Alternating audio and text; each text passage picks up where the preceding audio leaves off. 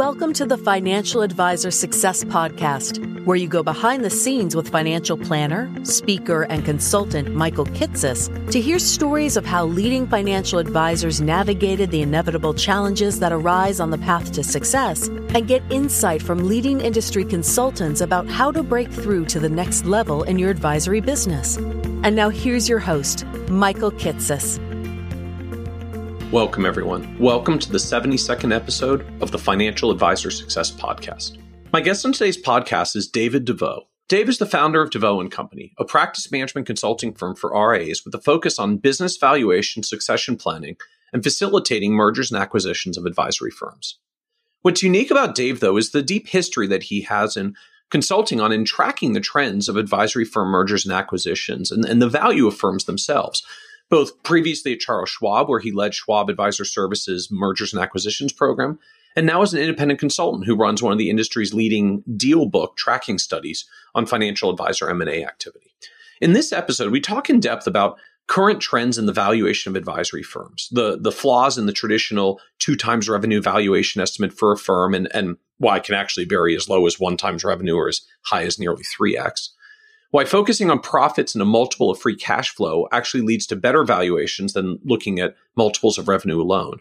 The growth, profitability, and risk factors that impact the valuation multiple for an advisory firm, and how in the end, an advisory firm is still, like any business, ultimately priced based on the present value of future cash flows. And thus why Dave's firm takes a discounted cash flow model approach to providing accurate advisory firm valuations. We also talk about the mechanics of advisory firm deals from the buyer's perspective, why deals were historically transacted primarily with seller financing, how the rise of third party bank financing is changing the actual terms and even the valuations of firms, and why arguably the most important factor in determining the affordability of a purchase is not actually the price of the firm itself or, or the interest rate charged on the note, but the number of years over which the payments are financed that determines whether the buyer has some skin in the game or if the profits of the firm can actually fully finance the purchase with no ongoing out, out of pocket cash.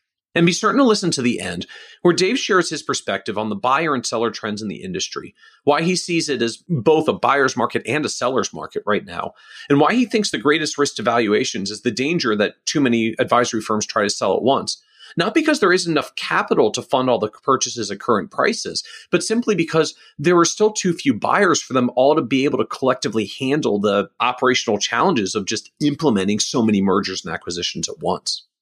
And so, with that introduction, I hope you enjoy this episode of the Financial Advisor Success Podcast with Dave DeVoe. Welcome, Dave DeVoe, to the Financial Advisor Success Podcast. Michael, it's good to be here.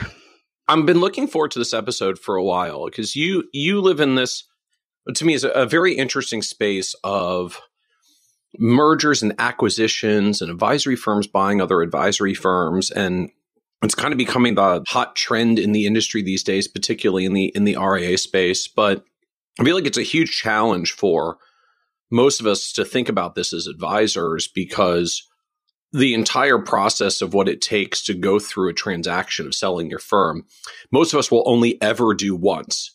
At the end, we built the thing that we're ready to sell, making probably the largest financial decision of our lives, having absolutely no experience in doing it, unless like we happen to have clients who bought and sold businesses and maybe had some experience or familiarity with it. And so I'm I'm I'm looking forward today just talking through like this world of advisory firm mergers and acquisitions and valuations and investment banking, just like how all this works. So hopefully like everyone listening understands just a little more of what what goes on in this world where we just talk about M&A mergers and acquisitions as a as a thing that you know, I just don't tend to experience un- until you're in the thick of it. Yeah, yeah. No, it's uh it's great running this business. I think it's a lot of fun. It's got a mix of, of both analytical and quantitative, but it also has a big emotional component. I mean, people are are quite literally making some of the most important business decisions of their career. So to be part of that is um, it's really rewarding, you know, to to make these things work out well. So it's it's been a lot of fun. So as we get started, like one as a starting point, you just tell us a little bit about DeVoe and Company, like your business, what do you guys do? Yeah, yeah. So we really do three things. We do consulting, we do investment banking, and we do valuation work, all exclusively for the RIA space. So I'll define those a little further. So consulting, momentarily, I can talk about the team, but, but, but we have a really unique team. And literally half the team has sat in the chair of our clients. They've run either as COO, president, or CEO, billion dollar plus RIAs. And that experience, plus the other half is a couple ex McKinsey folks, that experience really puts us in a position to help advisors with any strategic decision that they need to make you know, human capital, succession planning, incentive compensation, strategic planning, growth, fee increases, fee decreases, quite literally any strategic discussion or decision that an advisor needs to make, we can help them with. You know, we're we're not we don't get into hyper technology decisions, we don't get into you know hyper detailed operation decisions, but the strategic elements uh, we're we're really good at. So that's the consulting side of the equation, which is different from investment banking you know, helping firms buy, sell, or merge, uh, core component of the business. And then the third component, valuation, is um, kind of a, a, pet project for me. You know, uh, I sat in a chair at Schwab for for eight and a half years and and saw valuations done in a way that I I think I thought about differently. So when we launched the company, we took a very nerdy approach, scientific approach to valuation, and uh, we've we've we have a lot of passion about making sure that we're we're crafting the right numbers. So that's an entire business line for us. It's not a loss leader. That's a, a line of business for us. Okay, so I'd love to dig into each of these a little bit further. So let me let me start with with the consulting end. So I, I guess the starting point, like who, when you're doing these consulting conversations of you know, fee increases, decreases, human capital, these things, like what what's a typical profile of a firm that you're working with in the first place just so we have a little concept uh, a context of like we're thinking about this consulting like who's the firm on the other side of the table is it like a a hundred million dollar RIA, a billion dollar RIA, smaller, larger? Like, who are you consulting with? Yeah, yeah. So you're spot on. It's RIAs. It's the vast majority of our business. You know, sometimes we'll have hybrids, et cetera, but it's truly, you know, the, the wealth managers that, that you and I work with every day. And the size ranges. Our smallest client has had 40 million I guess you could say even a de novo startup. Our largest client has had probably $60 billion or more. One is coming to mind. You know, the, the sweet spot is probably a couple hundred million to a couple billion. When I started this company, I thought, okay, you know, clearly a business consultant, I'm all about helping clients think about segmentation and, and being very focused. And I, I, I thought about that and I decided, you know what? I'm going to go into the marketplace with very transparent fees and you know firms will will pay if that makes sense to them. I'm, I'm not going to jack it up for the big ones. I'm not going to create you know really tight or or sort of throwaway work for really small ones. So what we find is um, you know we put out into the marketplace what we're doing, and and both large and small will hire us. So what kinds of I mean, you mentioned a few areas like fee increases, decreases human capital, but just as someone that's doing it, like what are the what are the hot strategic issues that you're seeing come up for advisory firms these days? Yeah, yeah, there, there's a number of them. So, you know, uh, succession planning has been a, a big component uh, since we launched for six years. You know, clearly some of the trends are pointing in that direction. So, a lot of succession planning from day one. The last probably three years, we've done a lot of strategic work. Clients are coming to us saying, hey, you know, we've built this platform. We have a solid machine here. It could be, you know, 400 million or 800 million. Sometimes it's a billion or more. And they say, okay, we've gotten to this point, but now we have all these different options. You know, I, I call them shiny objects, and they're almost overwhelmed by, you know, they can grow the business faster. They can enter this new market they can create this ancillary business or go after this new segment of, of clients they could acquire they can merge they can sell you know and they, they almost get overwhelmed. So we, we've done enough of this business that we've created a methodical approach to really starting with their goals thinking really creating criteria out of that then identify an option set and methodically collaborating with them to determine which elements need to be removed and which ones they should really focus on and ultimately arrive at a focus. So that strategic work um, has really gained uh, a lot of momentum over the last couple of years. Recently, we've done a lot of work on the human capital side, incentive compensation in particular, which I'm just fascinated by. I, I love incentive comp. And uh, more recently, a lot of governance work, especially once a firm hits about a billion dollars They start having more shareholders. It's not just one person or two partners making the decisions. It's methodically thinking through how decisions are being made with, you know, five, ten, even 25 different uh, shareholders. So it ebbs and flows a little bit, but those are, those are some of the overall trends and some of, some of the hotter pieces that we're working on. So I'm kind of fascinated with the, the governance piece in particular is as kind of an, an issue I'm seeing cropping up more as firms just get larger and get multi-partner. Like a lot of firms get founded by either one person or maybe two people, uh, or occasionally three. Kind of they they band together. We're the advisors. We go out getting the clients, and you get clients. You hire some staff. You get more clients. You hire a few more staff. You hire maybe some associate planners. You start handing off the clients. So you got room to get more clients, and and and you can grow the firm for quite a while that way. But eventually, you want to introduce some additional partners. The ownership spreads out a little bit.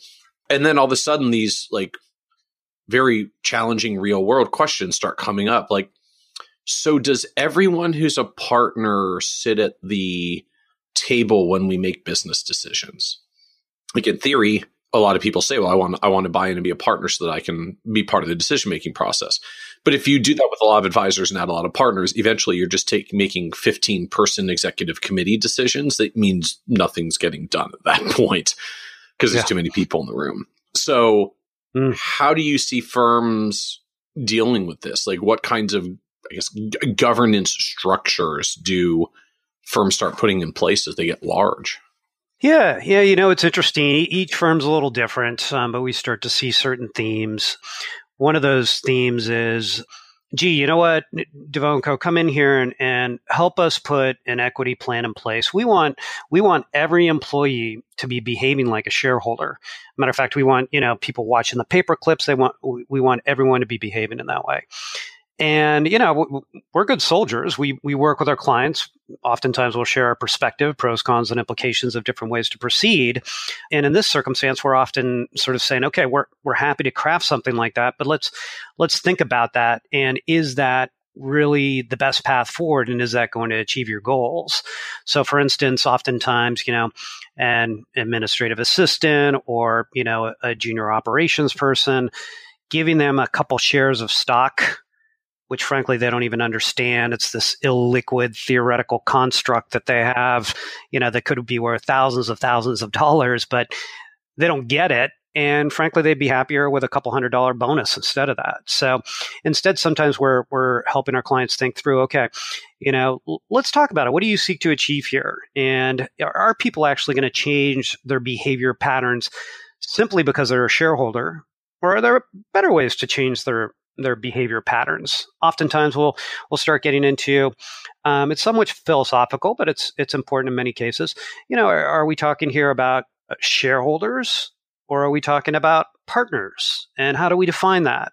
Is this a process where we're rewarding based on success to date? Or we're giving shares out because of either fear, we, we fear that they're going to leave, or aspiration, we expect that they will they will come into this role. So all this is are, are some of the pieces that we'll work through in this equation to determine, you know, what shareholder that shareholder plan should look like. Now, once people become shareholders, it gets into the governance questions that you raised. There's a few components to it. You know, sometimes we see firms that say, hey, I only want to do a transaction if I'm going to be 51% shareholder because I want to call the shots. I don't want to give up control. Well, there's different ways to skin that cat. You could be a minority shareholder and actually have decision making control over certain things. Many decisions actually shouldn't be 51%. Maybe they should be 66 or 80%. You know, some of these decisions maybe shouldn't be based on the number of shares that you have, but maybe one vote per shareholder. So the governance work that I, I got to ask, just yeah, go ahead. Jump in, you please. put a piece out there that I, I think would pique at least some people's curiosity. Like how do how do I keep control of decisions if I don't own the majority of my firm? Yeah, well, there's a few layers. One is, do you need to control everything? You know, which is an important question for people to reflect on. And part of this is related to oneself. Sure, we'd all love to control everything, but we also, you know, realize that other people are going to want control as well. We also realize that diversity of thought and even um, a situation where you don't have full control maybe even that discipline of having to sell your concept to other people can be really powerful. But we're also very respectful that, you know, it's not invalid to want full control. And if that's the case, you know, let's let's structure things in that particular format. Part of our job too, Michael, you can imagine is, hey, what what's the current situation? What do you seek to achieve currently? And then also how might that evolve over time? Because someone who wants full control today, but they also want to bring on successors, they want to start to create that path to migrate ownership, leadership, management, all these critically important things you know that that paradigm is probably going to have to shift over time. So, you know, we joke we're therapists with spreadsheets and therapists with frameworks, um, and this is one of those things where it's not just hey, DeVoe and Company, come in here, drop your framework down, let's fill in some numbers. Oftentimes, we're literally having conversations about you know people's fears and aspirations and what they seek to achieve to today and down the road, and that's part of our job. And so, what kinds of changes end up getting made when you go down this this road? Uh, like I'm just trying to envision what is a again like just what what does a governance structure look like? Like I know how to I know how to own my firm and call the shots. That's how most of us start if we're if we're building a firm. Like when when it's not that, what does it look like? Yeah, what does it look like? So part of a part of what we'll start with is talking through. Okay, let's start identifying what control means, and uh, essentially that manifests itself in certain decisions. So there might be a dozen, maybe there's probably even twenty five different decisions that typically might rise to the level of management or or I should say ownership. These are like senior hiring decisions, how we price our services, launching new service lines, like things like that. Absolutely, you're spot on. So, you know, do you want it to be what what sort of copier paper you use or what sort of copier you buy? Absolutely not. You know, by contrast, do we want to acquire a firm or do we want to enter this new line of business? Do we want to change the name of the firm? Those are are some of the critical things. You know, hiring people at this level, not that level. So, you know, we'll often start by saying, you know, do you have anything in mind that that you want to have as part of that those governance decisions? And then we'll also get into, hey, here's a laundry list. You know, tell us what's important to you. So that process is going through, and, and sometimes there's more complexity. Do you need a board that makes a separate set of decisions or just shareholders? You know, okay, where does the management team fit in here? You know, the CEO or president, do they have certain decisions that they're going to influence. But Reader's Digest, it's it's a process of determining what those decisions are and then how those decisions are going to be made. And part of that too is, you know, not just what's the control for that given individual, but how do you really create, in some cases, the, the power beh- behind coming a shareholder? Is it just getting a check or is it actually having some decision making power in the organization? And what does that look like?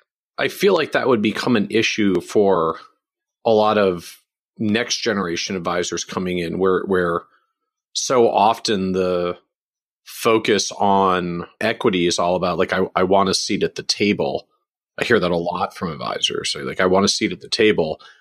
Except what you're basically saying is and then you and then you add the owners and then you have to have them not have seats at the table. Mm-hmm. You mean in, in circumstances where they're shareholders but they don't have any decision making power? Yeah. They're not. I mean, is that is that common? And and how do you not create embittered next generation advisors who are like finally get to be a partner, still not getting to contribute to the decisions? Yeah, yeah. I think it's common when we start talking to firms, and then it's going to depend. And we have you know, oftentimes, you know, principals, they're running a business. They have their lives. They're busy with these things and they haven't spent a lot of time thinking about governance and decision making. So our job is to create a nice, elegant, efficient way for them to think through that. And in many cases, they shift and they say, wow, okay, yeah, I, I do see that these folks should have some decision making power. matter of fact, part of me being a leader and a coach to them is, is having them you know, sit at the decision making table and being at a minimum exposed to it in some cases having a degree of influence, and in other cases having just as much influence as me, you know, one vote per shareholder. Um, and they can see some value and power in doing so. You know, quite frankly, in other cases, firms say, you know what, I still want full control. And I either don't want to have them having decision making power, or I want structures in, in place so that I can still control the outcomes of certain things. And that's okay. You know, we're, we're not here to judge. We're not here to tell people how things should be done. We're here to, to understand what they seek to achieve and then enable them to craft that uh, structure, but also ensure that they have full knowledge of the downstream implications of that. And in a particular organization like that, again, it's it's not the end of the world. Oftentimes, you know, it's it's folks that are signing up saying, "Okay, I'm a shareholder. I'm going to get my quarterly check but I'm not going to have decision making power at this time. And that's, you know, and that's still a great work environment for them to be in. Now, you said you're doing a lot of succession planning work as well. I, w- I would presume in the, I guess this depends on firm size, but as I usually think about succession planning, which is, you know, advisor has business, decides they don't want to run business anymore, wants to get to re- ready to retire in a couple of years, go and find a successor to do succession planning I'd, i presume the con- kind of the control transition issues look very different in in succession plans because we're in theory trying to transition ownership and control as opposed to like expanding ownership but retaining control. Mm-hmm. Yeah. Succession planning, it's such a vast topic, you know, and it takes so many different elements depending on it. We, there's literally 30 different modules that can be part of a succession plan. And, you know, firm A might want might want to tackle 21 of those. Firm B might want to tackle three of them. You know, hey, valuation deal structure, I'm good. That's all I need right now. So it, it really depends on on the organization. I mean, the good news is I've been doing this now, RIA, M&A, for 16 years. And when I started in this business, a lot of the succession plans were, you know, when someone was a year or two years away from retiring. I mean, it was, it was actually kind of weird. I'd, you know, I was working for Schwab at the time, and I got on the road. I was, I was starting to launch this uh, their their transition planning platform. So, you know, I went out and I started talking to a lot of advisors and uh, learning from them. And, and I'd go and meet with these folks and I walk through their office. And as we're walking through, they're waxing on about not only their employees, but gee, you know, clients just love us and we love our clients. And, and quite literally, Dave, I mean, these people depend on us. Um, we provide so much value. And, and they talk about just this glorious relationship. And that, then, you know, by then we get into their office and we close the door. And after a couple minutes, I'd say, hey, you know, I'm trying to craft this program. Um, what's your succession plan?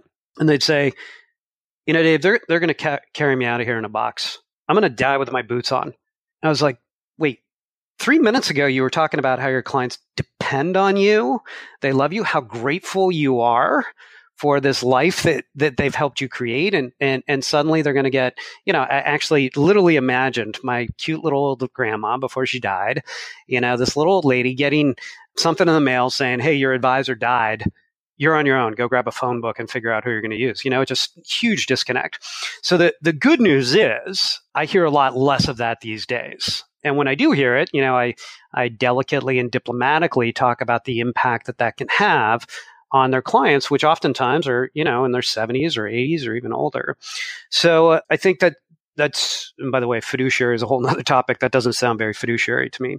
So the good news is I think the needle has moved unfortunately, you and I know there's not nearly as many succession plans as we should see in the marketplace.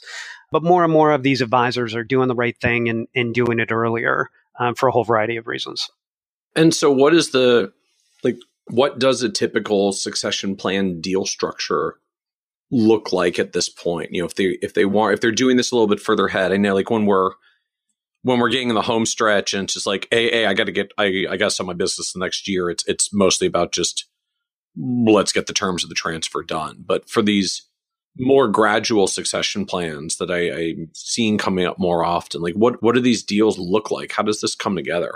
Yeah, yeah. So a couple things. I mean, almost like a cheat sheet because I think advisors should, as soon as you get started, you know, the machine is running. The canoe is not going to sink, right? You're, you're pushed away from the shore. You know, literally to start thinking through some succession planning. Like, if I get hit by a bus, what's going to happen? So, and, you know, I've had folks who ask me to speak, create little slides on it. So, you know, as soon as you get started, just start with taking care of your family and your heirs, you know, put insurance in place. The next thing is, is to, probably have a, a buy sell agreement with another organization. Gee, you know, I'm 40 years old or 35. I'm not, I don't plan to get hit by a bus. But if I do, here's a firm that shares my investment philosophy. They share my client service philosophy and they do a pretty good job with my clients. So let's let's rough something out. Let's have a buy sell agreement where if I'm hit by a bus, they take over the client relationships, and then start moving into okay, let's look around. Do we have potential next gen in place? You know, do we have a path? And and that gets to what you're talking about now, which is how do you start grooming people how do you you know determine what the valuation of the firm is start to migrate equity over to them and you know i'm happy to to talk through some rough terms on that. One of the things that we are seeing a challenge with, and this is another area that we're doing a lot of strat- strategic work, is to crunch the math in terms of if a firm is hitting an inflection point where the firm's getting too expensive for the next gen. Right. So when you first start the firm, you want to have some sort of succession plan in place. Once you get big enough, it becomes a challenge, if not impossible, for the next gen to be able to afford the firm. So starting to do that math and think through, okay, what's the value of the firm today in the future? And where does that where does that size inflection point tend to come where where it it becomes an issue for the next generation to buy the firm? Yeah, yeah. I'd say, you know, leading up to 100 million, generally there's not a successor in house, you know, so they haven't hired someone that has those capabilities to run the company. Right around 100, and maybe it's 80 or 120, depends on the firm. You know, you hire one or multiple people that that could help that could actually run the firm if you get hit by a bus or or at the appropriate time. Once you hit maybe 2 300 million, it starts to get a little gray. Once you hit, you know, 3 400 million, it can start to become a challenge to sell the firm internally. It's going to depend on a lot of factors. You know, if you're 20 years away from retirement you're starting the process, great. If you're three years away from retirement and you have a $400 million firm, it might be impossible to get to the right, you know, to get a fair, undiscounted valuation. So once you hit, I'd say, um, Michael, I'd say maybe 300 to a billion, you know, it's worth taking out Excel, crunching some numbers or you know, hiring us. We're nerds about it. So we have a 10,000 cell model to literally, you know, because it gets complicated pretty quickly. You're, you're saying, okay, what's my firm worth today? And each year it should be worth more. And then how much am I going to sell, you know, this year, a couple years from now? And gee, Lisa is a partner too. When does she sell? And you start thinking through when the sales are going to occur and you look around at who's who's going to buy in and how much money they have sitting around and the other thing too, which is fascinating, is sometimes when people do this, they make assumptions that may not come to fruition. So this is not an uncommon one. You might have heard this. I'm just going to sell 10% a year to person X, and this will work out. Well, about three years in, that person and their spouse are like, wow, we're putting every single dollar into this company. Maybe we want to put a pool in the backyard. I think we're going to skip a year or two here. Matter of fact, we might even be done. And suddenly that whole 10% a year plan is upside down. The other thing too is, is we've seen anecdotally enough now that about 25% of the time you offer equity to someone, or let's say 25% of the people you offer equity to will actually reject it. So suddenly you got a big hole in your plan and probably a lot of emotional turmoil because you're offended. But yeah, some of these calculations. Uh, Why do people turn it down? I feel like they, you know, for so much of the discussion, that's like the the the thing advisors are working towards when you come in, particularly when you come in as a, like a junior associate planner, like I want to work up to the point where I can be a partner, maybe someday buy the firm, and then they decline when you get there. So, like, what's the yeah? What causes declines? Yeah, yeah, it is interesting. Careful what you ask for. No, there, there's a variety of factors, and we've we've done this enough now that as we start to move toward, you know, we'll be working on a succession plan. We're like, okay, great, you're going to offer these four folks, you know, and you got the the elegant deal structure set up and all this partnership criteria. I mean, that's another thing is that whole process of of partnership and eligibility and all that. That's that's a bunch of work we do too. But we now warn people before they're about to have that discussion with their staff. We tell them, hey, heads up, about 25% of the time this doesn't work out. And, you know, you are probably going to have a visceral reaction like anger or frustration if you get a no.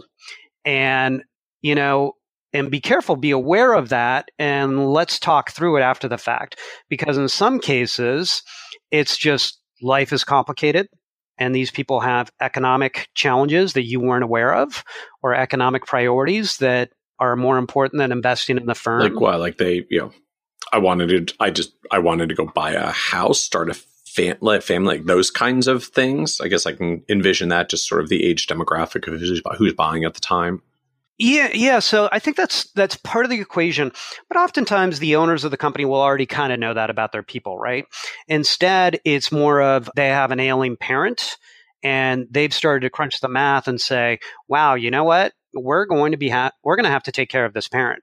And sometimes that's doing the calculation of we're going to be flying to this city, you know, once every two months, and suddenly it's going to this. So that can be part of the the challenge. It could be, you know, people have done their own financial planning, and in this particular case, they're not ready. In some cases, and and some of these things are are you know outside the scope. They just part of it's economic, part of, and this is where it moves from, hey, it's okay. And maybe it's a short term issue to, hey, maybe you do need to consider this person and whether their partnership criteria. Because sometimes if someone says no, that can be the first step in a parting of ways with that party. And it doesn't have to be, but it can be. And sometimes we want to mitigate that if, it, if it's not going to occur.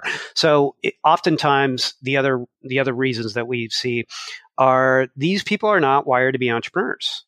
You know, you're an entrepreneur. I'm an entrepreneur. All the clients that we work with, these people are wired to be entrepreneurs. We start to assume that everyone has a similar psychological makeup as us. And it's a very small part of the population that does. So oftentimes, you know, for someone to bet their life savings on this business or set into that seat, that, that can be intimidating for them. In other cases, you know, in some cases, they, they actually don't think the, the firm is worth their investment. They think, hey, I either don't understand valuation or I don't, I'm not connecting these dots and they're not comfortable. I mean, that's a whole nother topic to topic, talk about, but those are all sort of the, the different components that, that often drive this, uh, this delay or decision not to invest. So can we delve in that a little? Just like the world of valuation and, and maybe like how just, well, I guess this is true on the seller's end as well as the buyers, but I'm thinking particularly for the, for the buyer who's never bought into a practice, maybe even has never really crunched the math and thought through how all this works? Like, how do you talk through valuation and how to understand it and how to think about the buy-in for a, a prospective junior partner who's thinking about buy-in and you're you've ended out this valuation table? Yeah, yeah. Yeah, so, you know, we're we're very passionate about valuation and you know i can nerd out momentarily. We have like a 30,000 cell discounted cash flow model.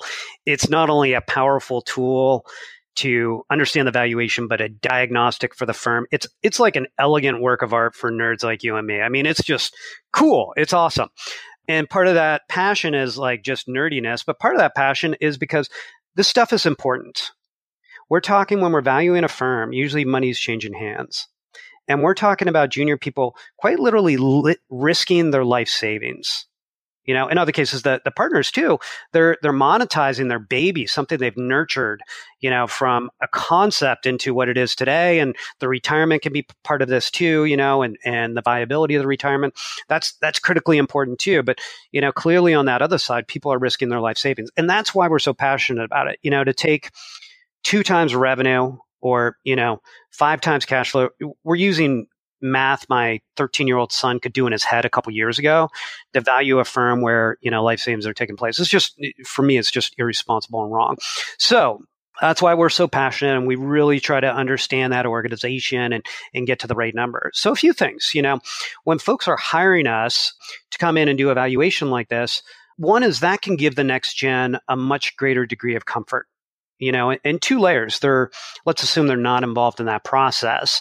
It doesn't take too much Google or chat with too many people to say, okay, you know, DeVoe and Company or Dave DeVoe, these this isn't a fly by night operation or whatever else. Like these guys get it, so that can increase the the comfort level. But oftentimes, our, our clients will will have their next gen come along in those conversations. So the way we do valuation, you know, some firms is like a brick over the wall. Hey, give us a bunch of information.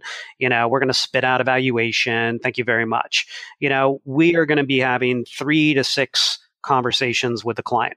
They're engaged. We're talking about the business. What's the history? Hey, you had the spike here. You know, you had this turnover there.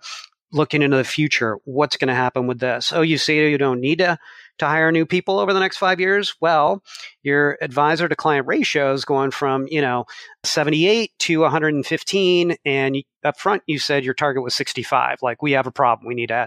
So we're literally going through with that advisor and thinking through because we're projecting what's going to happen with this company, sharing our expertise, marrying that with their intimate knowledge of their business and what's going to be happening. So if their um, next gen is coming along in these conversations, which oftentimes they are, they're not only seeing the nuts and bolts and and you know gaining a very high degree of confidence okay this is truly why the firm is valued this way they get it they understand it. But it can be really powerful too because if this is going to be your next gen they're seeing how to run this company. They're seeing different ratios. They're seeing there's a leaky bucket here and we got to close that gap. And man alive, we're doing this better than anyone else in the business. We need to do more of this and do it better. So, and here's how the economics work. So it can be a really powerful process to have these folks uh, ride along through that experience. So, can you walk us through a little bit more of just how the economics work? Like, I don't know, maybe it, uh, we can pick like a, a hypothetical $200 million assets under management firm and just kind of walk through like how does this how would the valuation come together? What are some of the factors and like what what would a a deal end out looking like for a 200 million dollar firm? Yeah yeah. So and I'll, I'll start with sort of the 200 million dollar firm. You know a few approaches. One one might say okay um, let's start with the revenue, the two times or 2.3 times revenue. So, you know, I think you and I would agree that that would be wrong. A matter of fact, it's funny when I started in this business 15, 16 years ago, it was like two times revenue. There's one, there's a firm that's done a great job marketing like this into the psyche of people where let's take a very complex problem and make it very simple. Two times this number is great. And the funny thing is the number is actually moved in the wrong direction. So the new number, I don't know if you've heard, Michael, but it's now 2.3 times revenue, 2.3 So this is actually we all got 15%. we just we just got 15% wealthier on yeah. this podcast. Exactly. So if you're an owner, if you're if you're a buyer, bad news, it just got 15% more expensive for you. So I guess it depends on which side of that line you're on. Although unfortunately that Dave DeVoe guy is about to tear it apart. So, so that, right. that bonus, I know, I'm so sorry, I feel bad. So that increase is actually going in the wrong direction because a typical firm is probably closer to 1.7 times revenue. But we can throw out the whole revenue multiple of revenue because it's not only inaccurate, it's just downright dangerous. It's it's wrong. I'll get off my soapbox, but you know, you can imagine two identical firms that are both generating 1.5 million in, in revenue, but one is a really well-run company they're not only growing way faster, but they've figured out a machine where they can do it with two less employees and maybe, you know, a couple hundred thousand dollars of, of incremental cash flow. Well, that firm quite literally is worth at least a million dollars more than that other, you know, the firm that hasn't done that work and isn't growing at that rate and can't run an efficient machine. So that revenue is such a blunt instrument. It's, it's pretty much irrelevant. Now, by contrast, one could say, you know, hey, a multiple of cash flow well, the good news is we're now talking about cash flow and profitability. And profitability, not revenues or AUM, profitability is what pays back an investor on an investment. So we're, we're getting closer. That's good. And they might say, okay, well, let's use a multiple of that cash flow number. And, you know, honestly, Reader's Digest, when we're spitballing with someone, we'll use multiples because you can't talk through a 30,000 cell discounted cash flow, you know, in a conversation. And so how do I think about multiples of free cash flow? Like what's a, what you know, if the going rate was 2x revenue but now it's 2.3 like what's a a going multiple rate on profits or free cash flow? Yep yep. And um and by the way that that 2.3 might be might be appropriate if you have maybe 50 or 60 million in AUM you're exiting the business within 6 months of selling it's on a, a, a, bidding online eBay type site, you know, then there could actually be logic behind that 2.3 being accurate. But for the most part, we should assume it's more like 1.7. So for the multiple of cash flow, you know, for a $100 million firm, we've seen it creep up. Um, and I could talk about the trends in valuation. You know, we, we've studied that. So we're, we're you know, off the peaks, but we're way off the nadir that we saw in 2009. And right now it's creeped up to be above, say, four to six times cash flow. So it's probably about four, about 66% of the firms, two thirds of the firms we could assume for a $100 million firm will sell for, say, 4.3 to, say, 6.3 times cash flow. Um, for a half billion dollar firm, it's going to be probably 5.3, maybe 5.4 to say, you know, 7.4 times cash flow. As you get bigger, the larger the larger firms literally get higher multiples. Like not just that you've got more revenue and free cash flow because it's just a, a, bigger business, so more dollars are, are flowing through the funnel, but literally the multiples get bigger as the firm gets bigger. Yeah, yeah. And there's a technical reason for that. What, what's happening is as you get bigger, the risks of your company are going down. That's the primary factor. So there's three things that drive valuation. Literally, there's about a, a thousand things that go into it, but they fall into three categories. And one of those categories is risk. And as you get bigger, you're going to have more processes in place, right? Generally. As you get bigger, you're going to have more employees. You can imagine you have a very small firm with six people, you know, and someone's sick. Let's say they get mono and they're out for a couple months. You know, you are scrambling to try to keep the train on the tracks. It's like pain and suffering. You know, you have 30 people and it's like, oh no, Marianne's been out sick. I didn't know she had mono. She's been out three weeks. I didn't even know. We should send her flowers. You know, it's like you get bigger that that this impact, especially you know step function type items like employees, has less of an impact. So the reason those multiples go up is as you get bigger, a number of different risks are mitigated. The company is is generally moving toward more and more industrial strength. And then, what are your other two factors uh, that are driving valuation or categories? If one is risk, risk, growth, and profitability. So on the on the growth side, you know, growth is critical, and you you know you start clearly if you can invest in two businesses and one's growing you know at twice the the pace you're going to be willing to pay a lot more and you know, I know some profits the, are going to go up faster. Like profits too, yeah, absolutely. and you know, growth is growth is good. Growth is how we we become better and better at what we do in most cases. I mean, growth there's there's a counterpoint too, which will be fun to talk about. And you know, even then, I know some folks are probably listening in. They're thinking, "Hey, I'm going to sell my firm in a couple years. You know, what can I do now?" And I think with growth, it's not just the number; it's what's driving that number and you know two identical firms and i i ask hey geez you, you have you know top decile growth. How, how, are you doing? This this is just phenomenal. And you know, the first person I asked, they just say, "Oh, so glad you asked. We're doing this great stuff. We did all the segmentation work, and now we've actually, you know, refined the the value proposition that we have for each one. We've also really got in, into digital, you know, marketing, and we've segmented the market base, and we've done this. And gee, you know, we brought in two new business development people, and we've trained them this way. And the referrals. Let's talk about, you know, and they're just going on and on and on. You're like, wow, okay, awesome, yeah. Cool. You have, you some of that. machine. Yeah. Yeah. And then you talk to the second firm and you say, wow, you know, top decile, how are you doing it? And they're like, uh, I think I'm just very charismatic. You know, people people like me. You're like, okay, I'm not going to pay as much for that firm.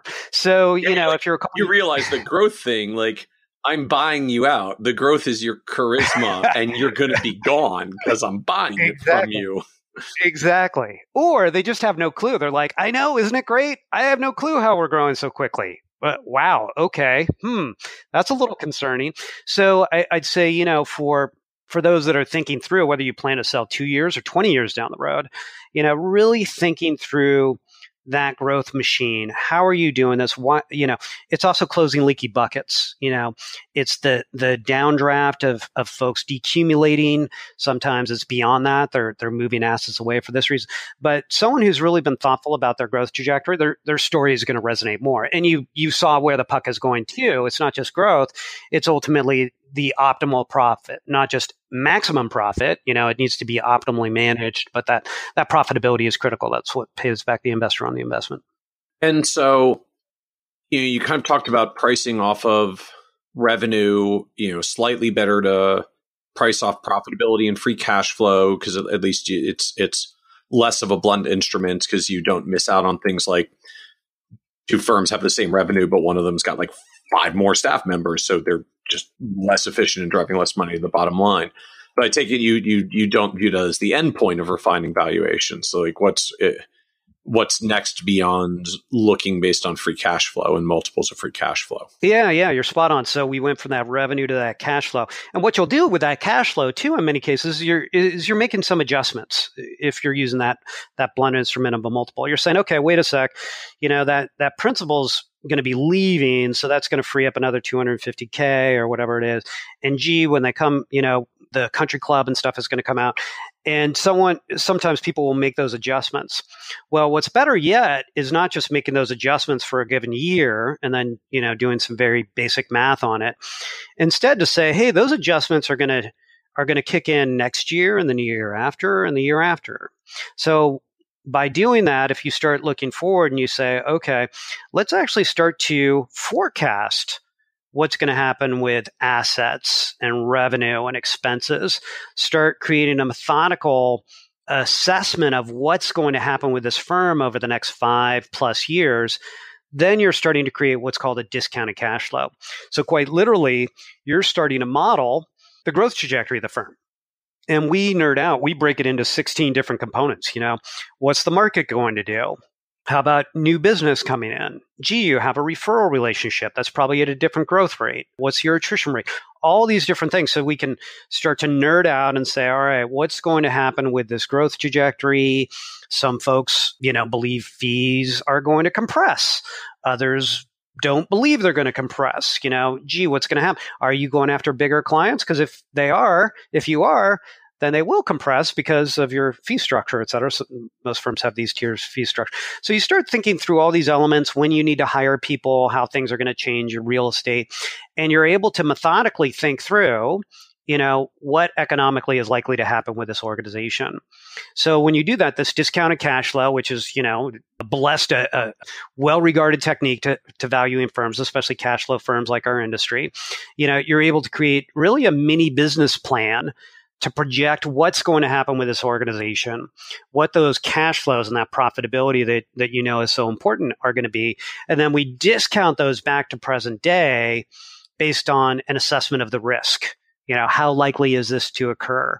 You know, how well is this company managing different risks? What's called a discount rate is what you discount those back to present day of, and it's an assessment of, of the risk or the reward that you need to be able to invest in this company. And what kinds of discount rates get used when advisory firms value themselves.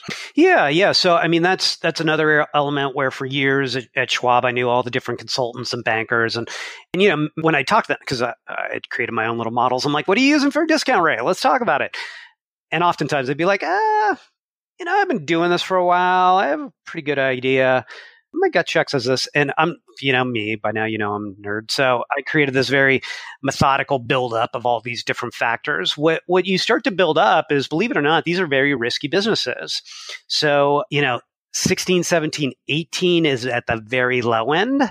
You know, we've seen firms where that they're just very risky, and you're getting up into 35 percent plus.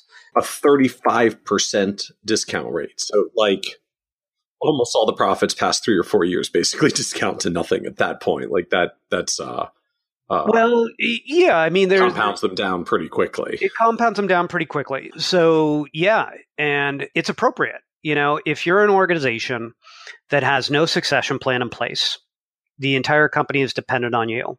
Let's say you even have non you don't have non-competes, non-solicits. The age, weighted average age of your clients is 10 years above the average. matter of fact, you have a, a concentrated client that takes up, you know, 30% of the business where we know that the top 1% of your clients should take up 8.2% of your business in, in, terms of revenue.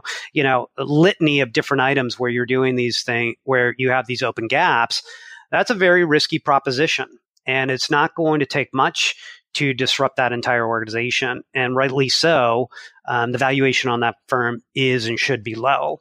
So oftentimes what we're doing with firms is, you know, we'll do a valuation. It's, it's 11, 16 or $21,000 to do our valuations. Um, and they'll take three to, to six days. And I, and I know you asked earlier, I haven't gotten to it yet, but I'm happy to talk through that arc that we take someone through.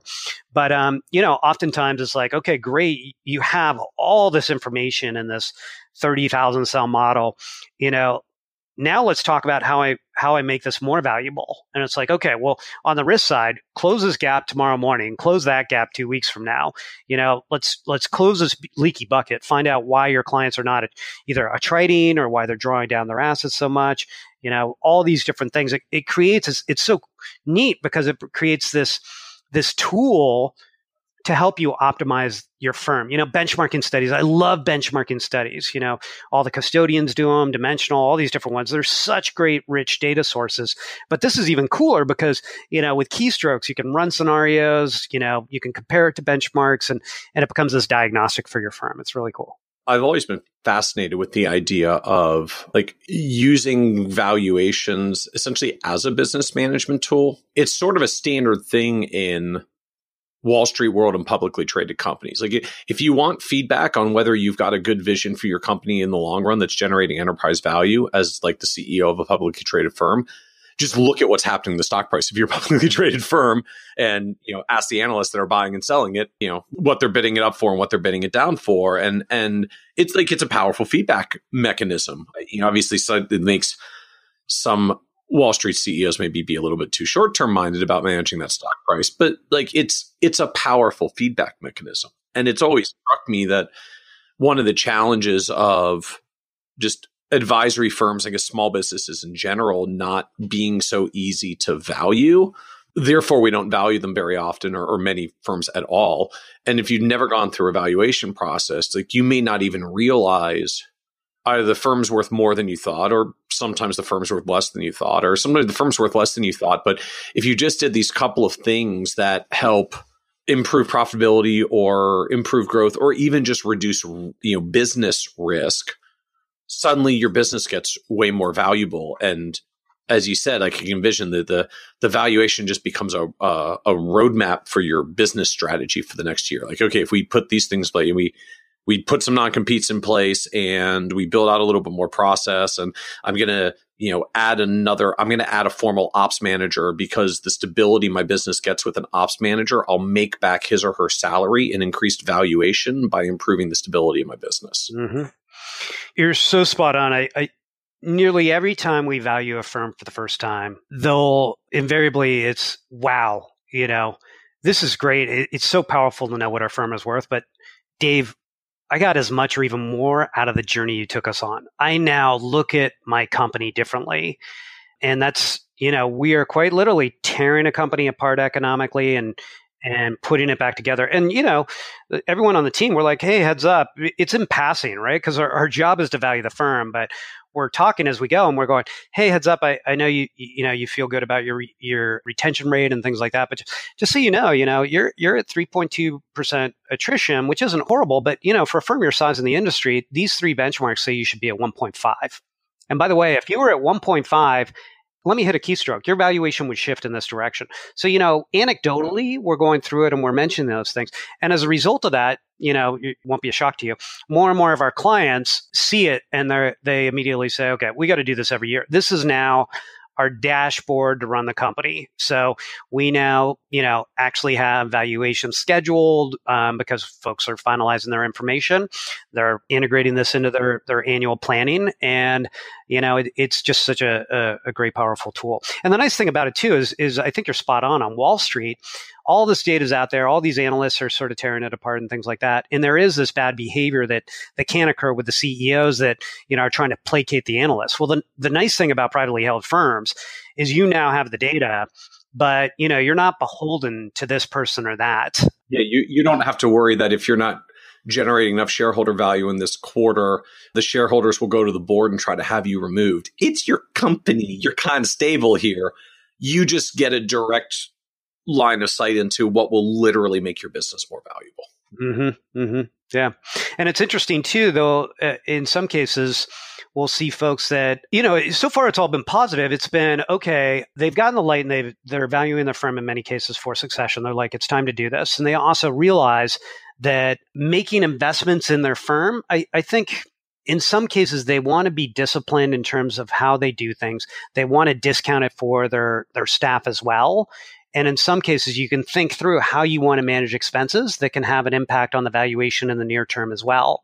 So, you know, that I don't know. It's interesting. We get into some of the complexity of, of how folks are, are managing their business and a, a discipline. Another interesting facet is um, when folks have projections and growth goals, do you actually use those growth goals that are stretch and you actually put them in the in the valuation work? Or do you you know or do you have a more realistic thing of what's going to happen? So it creates all these interesting downstream um, implications to run the organization. Yeah, that was going to be my next question to this is is like how you come up with these assumptions right? i mean things like swinging a discount rate well even just from 16% to 18% when you start applying that to a long-term multi-year cash flow, that's not trivial, much less uh, you know, a discount rate that can go up to 35 and you know, even just things like growth rate, right? Like uh, you know, I, I think we're going to grow at 10 or 12 or like hey, if you tell me we should grow at 14 and my firm is more valuable, I'm going to put 14 into the spreadsheet. Like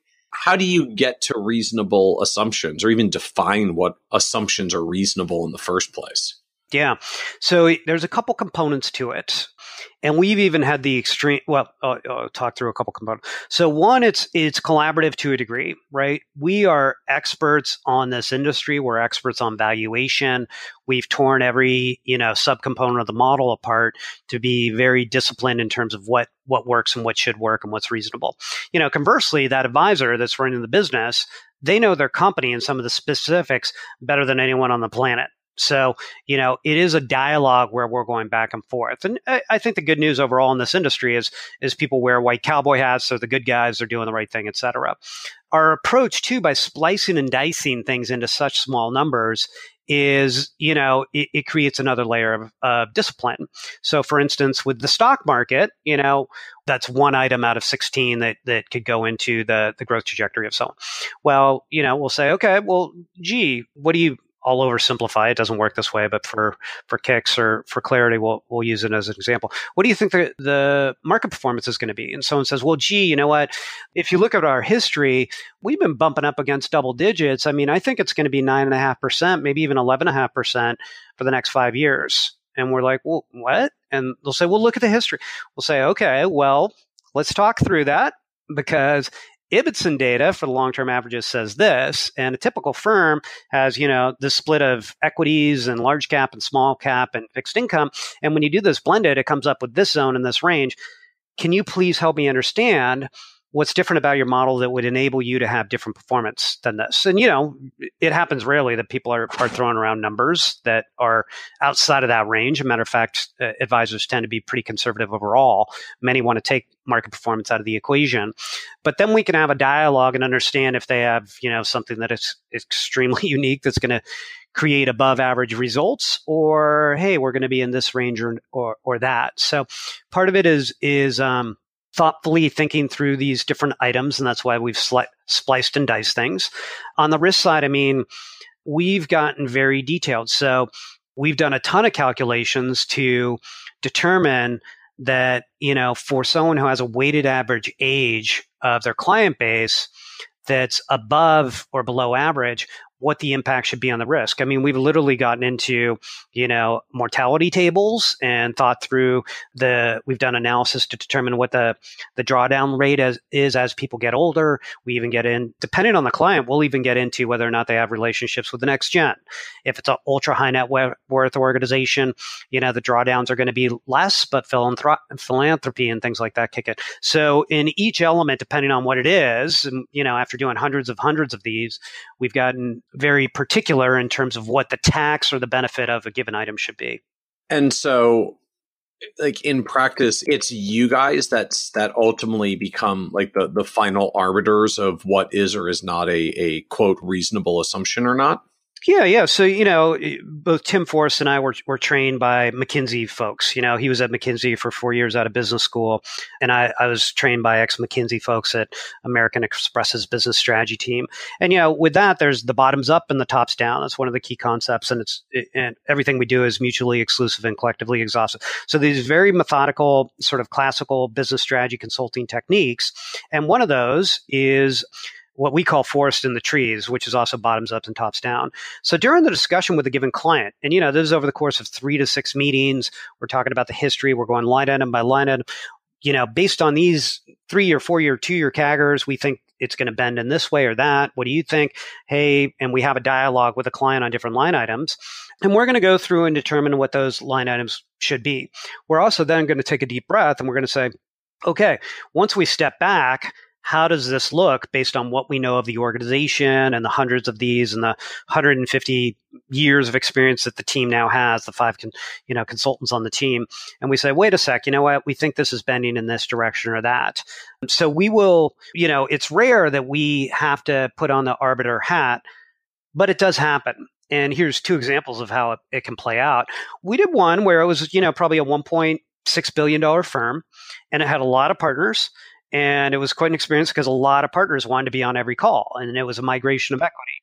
And it wasn't long before every line item we went through, we found that about four people were pushing in one direction and six people were pulling in the other direction. Well, I would think in general, the nature of this exercise is like if I'm a buyer, I pull the number in one direction that makes the valuation better for me. And if I'm a seller, I pull the number in the other direction that makes it makes it good in the other end, right? You know, the uh you know the the seller says well you know last year was a little low on our growth rate but we've been pretty strong in the long run. I think it's going to be re- it's going to rebound. And the buyer says oh no no last year's growth rate was low. Like we have to pull all the growth rates down going forward because we're not growing like we used to anymore. Yeah. So there is that natural sort of pull. And if we had two you know mobsters that we were negotiating with that might be that extreme the good news is i think you know most people a few layers you know, and that does exist and it's a natural thing. And, and by all means, we are hyper aware of it, not just from a negative, but also we see the reverse where people are almost too giving and we say, Hey, that's fine. We just want to give you a heads up that on all these different factors, you know, everything's pushed in one direction and this is starting to discount the firm or whatever else. So we're calibrating, we're thinking about this. We're not just sort of, and look at the team. I mean, everyone's in their 40s, 50s, 60s plus. So we're all either peers of the folks that we're working with or, or very grounded and have no consternation to say, hey, we think it should work this way or that. And the way it will manifest itself is, um, and also the good news is everyone we're working with is smart people that are also very quantitative. So they're getting the math. We're, we're able to have very logical discussions on how this particular item should work or not. In extreme cases i mean two things that we've done we've created a model where it's a black box and we say we'll take your input but we're not going to negotiate every item or let every you know people pull in one direction or another. We're just going to go in a room. We're going to come out with a valuation and we're going to let you you know what it is and it's less col- collaborative and it's intentionally for you know this happens. Life is messy. Right. so you just let us be the arbiters. Give us the inputs. We're going to go in a room. We'll come up with a reasonable number. You'll probably both dislike it which means we found a good number in the middle and we're moving on. And we'll have a lot of defensible reasons for that. Now the other scenario is in some cases you know folks will have passion about the number being this or that. And you can imagine a lot of folks, as I mentioned, it's used as a valuation. In other cases, it's used as a diagnostic, you know. So a few things. One is if certain things get out of whack, it will actually start to influence the discount rate. And early on, someone's no longer with the company, but they had a bias. They're like, oh, well, if they're going to push these numbers in this direction, I'm going to push the discount rate in that direction and I'll, you know, sort of offset that. And I'm like, no, we don't do that. That person doesn't share the values of the firm. They, they weren't here very long. And instead, we have some things where if a firm's growing extremely quickly, it actually creates a risk profile. You know, it's it, in the analogy I use sometimes. If you're driving down the street at 40 miles an hour, you know, the steering wheel gets bumped, it's going to be fine. If you're going 120 miles an hour and you make any mistake, you know, you're going to be in a ditch, you're going to be rolling. So as firms grow extremely fast, there's actually a, a greater risk profile that's part of the equation. But we also will get to a point where we'll say, hey, you know what? We are going to have to make a note of this in the in the valuation document that on this item or these items, it's outside of the scope of what we believe is appropriate and defensible and blah, blah, blah, like some legalese around that. So fortunately, this this sort of stuff doesn't come up much, you know, and we're we're working with smart people, and, and we have a, a strong enough spine too that that's not going to be a, a, a, pain point. No, I do have to ask as well because I I hear this of a as a a criticism or a concern sometimes or around just kind of the the discounted cash flow model kind of framework. Is is there a like do you end up too reliant on kind of just all these forward looking assumptions that are hard to pick numbers on because the future is relatively unknown at the end of the day? Is there a risk we just get overly reliant on assumptions you can't really know that much about the future on? I don't think so. Well, let's put it this way. This is the very best, the very best way to value a company with the characteristics of an RIA. You know, book value doesn't apply. Even the multiples, how do you pick a multiple? I mean, we you talked earlier about audited pri- privately, you know, publicly traded firms, and PE ratios are an example of like a comparable, right? And they're really rooted in something. They are rooted in, you know, comparing firm X to, you know, 40 other companies that have some of the same characteristics audited financials, analyzing these folks, thinking through, okay, should this be in the third decile and the seventh decile? These are publicly traded firms. With privately traded firms, you don't have any of that information. You can't compare to determine whether or not someone should be at a four or a 4.3 or a 9.7 multiple. You know, there's just no comparison that that approach just actually technically does not apply, even though people still use it. So that's that's another, you know, sort of flaw in that ointment. So this this projection, and this approach, we believe is the very best way to value an organization. Now, is it perfect? No. Is it defensible? Is it is it you know is this thirty thousand cell model? Was it created by you know six Ivy League level MBAs with two CFAs that worked on it? You know, it's on our fifteenth iteration. Have we peeled the onion on item after item after item? Do I think it's very defensible and powerful? Absolutely. However, I'm also mature enough and and um, humble enough to know that I can come up with a valuation. We can have Jeremy Siegel from Harvard bless, you know, the model that we did and say, all right, Michael, your firm is worth X. And Michael might say, too bad, I'm not selling at that price. or the other next no. gen might say, too bad, I'm not buying at that price. You know, so so the reality is is is we're going to come up with the very best valuation. We're going to have defensible. Oftentimes, people will have a lot of confidence in what we do, but then there's the reality of of you know these are adults that are making their decisions, and and that transaction might be at a different price. So help us understand. I I, I do want to come back to this kind of hypothetical example that we talked about earlier. So, you know, you you've got a two hundred million dollar firm. I guess just to make math easier, I'll assume it's worth two times revenue, just because it makes the numbers round and easy, right? It's like a it's a it's a two hundred million dollar firm. If they're billing the classic one percent, they have two million dollars of revenue. So if they're going to get valued at two x, it's a four million dollar firm. So like that's the number. So I'm junior partner. I'm interested in buying in. Like, how does this $4 million purchase price typically get carved up for me? Like, what, how would this deal typically get structured? Yeah. So first you got to figure out, okay, how much is that person buying at a given time? And let's say they're they're buying 10% on day one or something. So you're like, okay, great. One is there's a minority discount that should potentially take place here, right? There's what's called a control premium and a minority discount. Um, it's driven by a number of factors. You know, you have, but the punchline is you have less control, i.e., maybe no control over this company. So, one is, is there a discount that's going to apply or not? We sometimes see firms that say no. You know, one of the most respected firms in the industry with $10 billion in AUM says, we don't discount it you know and there's some logic behind that that's that's nice and airtight not to share their uh you know inner workings if it's super secret but like what is the rationale for not offering a minority discount on i'm presuming what is clearly a minority share? Like what is the rationale? Yeah so the the rationale is that so you can use it in a couple different ways or there's a couple different scenarios. One is to say hey you know what? Let's say it's a an organization that's going to go on for years and years.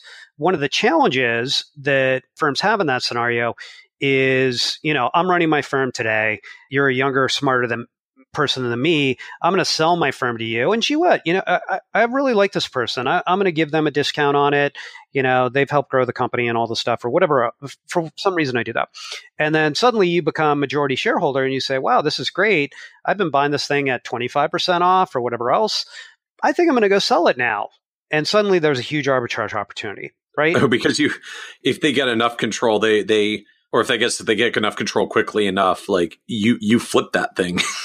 it's like it's like house flipping, but with better leverage. Could be right. Uh, you know, they get a discount for this reason or that, or they bought this many shares and then they go sell it. So it's not uncommon. You know, there's a common fear for advisors. So that's why we have things like clawbacks that says, okay, well, if you do that, then you're going to have to pay me the delta um, because I didn't sell it to you for a discount for this reason, or you have other legal things. You know, people when they're they're building these firms, you know, they have a lot of love and pride and nurture that goes into it, and they'd like to see this thing sustain itself, et cetera. So in either case, you can have these clawbacks. So a counterpoint can be, wait a sec, you know, back to that Jeremy Siegel, et cetera. We don't want to sell the firm at a discount. We don't think it's appropriate. We know on the common market it's worth this. We have a high degree of confidence that this is going to be worth more and more over time. You're an adult. You're welcome to buy in or not. Um, we're not forcing you, but we're going to sell it at the going rate, and that way we mitigate the risk that you know tomorrow morning there's some sort of uprising and everyone sells the firm, et cetera. So that's part of it. You know, with the discount, there's there's a number of different factors. One could, you know, argue logically that there's a, you know, control premium or since you don't have control, there should be a discount. Other components that go into that are related to either emotions. Gee, I like this person or whatever else, or I want them to be successful or I want to share. Others, and this is one too that we often find ourselves countering, is the next gen even saying, Hey, it's my blood and sweat and tears that help grow this I've been doing this for six years and I, I help this. You owe me for my blood, sweat, and tears. And, you know, we delicately and diplomatically share a counterpoint in many situations, which is yes, your blood, sweat, and tears did help make this company what it is. And we are so grateful for what you've done. But that was your job and you got paid for it. And now we're talking about you becoming a shareholder and buying into this wonderful, elegant machine that you and me and all these other people have brought together and created, but um, everyone was paid for their work, and now you have this opportunity. So, you know, sometimes we're we're brought in, and part of our job is to make sure that that folks are thinking through all sides of that equation. And you know, we have no dog in the fight. Some folks, you know, want to discount fifty percent or so. Fantastic. You know, here's the pros, cons, and implications. Other other times, there's logic or rationale for decisions that we need to raise a flag and say, hey, that might not be, you know, airtight logically. So all part of the equation. So if I'm if I'm going to buy my 10% initial stake, so you know I'm I'm I'm going to buy a four hundred thousand dollar initial slice if we're not doing a minority discount. Yep. What does that look like? So, so what, what, does that look like? Like what what what checks am I going to be writing and when? Yeah, yeah. Go get the checkbook out. So for for our industry, you know, we've had a history of being seller financed. And what that's, you know, historically was about 25% down. That's creeped up over time. So if it's an internal transaction, it's it's common to have a 30% down. And the rest will be a seller note, maybe over the next five years, that will be paid back. So, you know, in this particular scenario, I'm buying my 10%. It's 400K. Maybe it's discounted, maybe not. And then I'm writing a check for 30% down.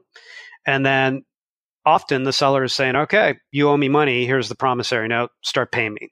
Now, on my 400K slice, like I'm, I'm in for 100 to 120 grand down payment. Yep. And then yep. I'm making payments on the remaining $300,000 over the next, over the next five years. So, you know, six, 60 grand a year plus interest, however that yep. amortizes down, interest, I guess. Typically, you know, prime plus 150 or 200 basis points. So yeah, you're spot on. You're you're digging through the seat cushions, coming up with 120k. Again, these are all typical; they're all over the map, but this is a, a, a pretty traditional deal structure. And then you're paying back the advisors. So this can be attractive because you know you're you're writing a small check, but you're getting the you know, and in that case, it's appropriate. You would now get 10% of the profit distributions, right? So, which is the key part of this, right? So if I'm a $2 million revenue firm and, you know, let's say running like healthy 25% profit margins that a lot of firms get to, uh, at that point, there's $500,000 a year of profits. So the bad news is I owe $60,000 a year of note payments plus interest, but I'm getting like 50 grand a year of profits plus growth. So my like slippage is 10 or 20 grand a year. Yep. And you can almost see how back in the olden days, you know, this structure probably came to be. It was, you know, nice principles that were saying, okay, I need some skin in the game. I don't want to break this person's back, you know, or this person doesn't want to take on risk or whatever it is. And the numbers are in that zone where, you know, you got a you got a little skin in the game, but mm-hmm. I mean, yeah. for most people, the the overwhelmingly the hardest part would actually be the down payment part, not the ongoing note payments, because the profits are covering seventy five plus percent of the of the note payments. So that's it. And you can and you can see the math too. You know, earlier we talked about what we call that cap table engineering, where, you know, someone who says, okay, I'm going to sell 10% a year for the next 10 years, this person will buy it. And, you know, year one, you do this deal, you just dug through the C cushions, got 120K. And gee whiz, you're digging into your pockets during the first year because it's not quite covering it. And then, uh oh, they want another 10%. So let me go borrow some money from my uncle. And then that gap on my new chunk is not being closed. The next one's starting to close a little bit. So it doesn't take long before someone's either out of capital to deploy, you know, gee, I now blew through 400K. I just don't have any more savings to put down. But we're also sick of tightening our belt and not taking vacations, you know, and that's where suddenly it can get upside down where this person doesn't have the appetite to buy additional shares at this point. And, and I guess that's part of the point of the discussion of buying these things gradually, like trying to do share transitions gradually over time. Because if you did 10% every few years, this gets a little easier because if there's some growth, by the time you get to the second or third round that you're buying, the first one's paid off and now that's free cash flow, right? Because like if I'm I'm getting my fifty thousand dollars a year profits for five years, I immediately hand that money back to the uh, to the firm to pay the note. But then in the sixth year, suddenly I keep all the money. It's like all this money is flowing in at you, which you can, I guess, either take some nice vacations or something, uh, uh, contribute to the co- kid's college account, or plow the money back in to buy your next tranche voluntarily. And Michael, this is why it's so important for people not to procrastinate on succession planning. Because if you start early enough and you get that flywheel going, you know, identify those people, make sure they're the right people, but don't delay. You know, we see cans unfortunately kick down the road, and you forget about this for two years, and you just lost that employee's ability to, you know, to be able to buy in future shares. So the sooner you you know the stock market's growing, these companies are growing, the longer you wait, the more expensive it is. The sooner you start, the more cash flow they have to invest. But I, I guess like playing devil's advocate from the from the seller's end, like at what point does it just feel aggravating that you're selling the firm that is being bought from you using the cash flow that you would have had if you just kept it and didn't sell the firm? Exactly. Like so as the seller, I don't feel like I'm making yeah. progress here. exactly. Exactly. So we're and this is the emergence of different things that are occurring in the marketplace. And one of them is very much related to that. It's advisors that are saying, I didn't get in this business to be a bank. I didn't get in this business to lend people money to buy my shares. So there's a few things that are happening, which is, hey, go get a loan and pay me. I don't want, and, and, you know, part of it is the risks they're taking on. Part of it is they're they're doing this down payment up front, et cetera. But instead, saying, "Hey, you go get the money, pay me up front," and then they're not worried about you know the holidays and someone sort of looking at their toes, saying, "Hey, can you give me a break?" it's been a rough year, you know, this happened, et cetera, and they don't have to um, defer payments, et cetera. So we've seen the emergence of a lot of lenders in this space. You know, we have SBA loans that are now part of the equation and advisors feeling more comfortable telling their staff to look into those or there's commercial loans that are have come into play too. And advisors are saying hey go look at these. So and for those who aren't familiar what's the difference between sba loans and commercial loans yeah, yeah. Matter of fact, we're, I guess I'll say it live. We haven't launched it yet, but by the time you post this, maybe it'll be launched. We're launching something called DeVoe Capital Services, which is for people who just ask that question. How do I call up DeVoe and Company? Because we've been doing this informally for, for a couple years now and say, all right, this is my situation. What loans can apply? Because SBA loans, you know, that party that's selling the shares needs to exit the business really within a year there might be some logic to make it go longer, but not much. So they need to be exiting the business. There's also a floor and a and a top end of how much can be loaned for something like that. So SBA have certain constraints. You know, if I wanted to stay in the business for another 10 years or I wanted to take an SBA loan to go acquire a firm and that person wasn't exiting, you know, it can't apply. So there's commercial loans. So commercial loans, again, this is, you know, when I was at Schwab, several times I went to the lending market um, because we at Schwab at the time had said, okay, let's help advisors with loans. And there wasn't an appetite, you know, for folks to come in and make loans. It's, it's because these are what are called cash flow businesses. There's no what's called a secondary source of repayment. and what that means no, is if I'm a bank, there's no collateral, yeah, right? Like if you don't make the payments, what am I going to do? Come take your laptop? Like exactly. I can't take your factory and your machinery. I can take exactly. laptop and the shingle outside and the front door. That's not going to cover it. Yep. Yep. So there was reticence. You know, I stubbed my toe a bunch of times trying to get some players to come in. But the good news is that shifted. So there's a number of, of firms and a growing number that are now, you know, open to and curious about making loans to advisors. Who's popular in in this space? Like, are there certain lenders or players that you're seeing come up most often in the RIA space now? Yeah, yeah, there's a couple. So SBA, I mean, there's an interesting thing about SBA is it can be such a headache, you know, with all due respect, the government isn't always the most efficient machine out there. and to go through the small business administration to get a loan, even though they can be great tools, was literally like months and months of time. I, you mm. know, I would actually track and check in. They're like, "Yep, sent the paperwork. Haven't heard a thing." Well, there's there's about a dozen plus firms that do enough of these loans that they can actually bless the loan right away. And there's a company called Live Oak Bank, which has done a lot of these that fits that criteria now. Full disclosure: we did the business case for Live Oak to enter the space. And it's funny too, when I first met with these guys, you know, they were like, Hey, yeah, we're interested in doing SBA loans. And I think they said, um, we're the, we're the fourth largest SBA lender in the US. I was like, wait, what? That's a lot I of mean, loan volume. Bank of America, yeah. Wells Fargo, yeah. Live Oak, I've never heard of you. Are you? They're like, yeah, it's legit. So, you know, very focused on segments. They really bring in experts like Jason Carroll from Schwab, you know, I used to work with back in the day, they bring in experts and they only focus on certain niches. So they were contemplating several years ago making loans to the RIA space, you know. So they've come in with a big bang. So they're doing the SBA loans and variations on other loans as well. There's a, a another firm called, you know, Oak Street, which is doing commercial loans, non SBA, you know.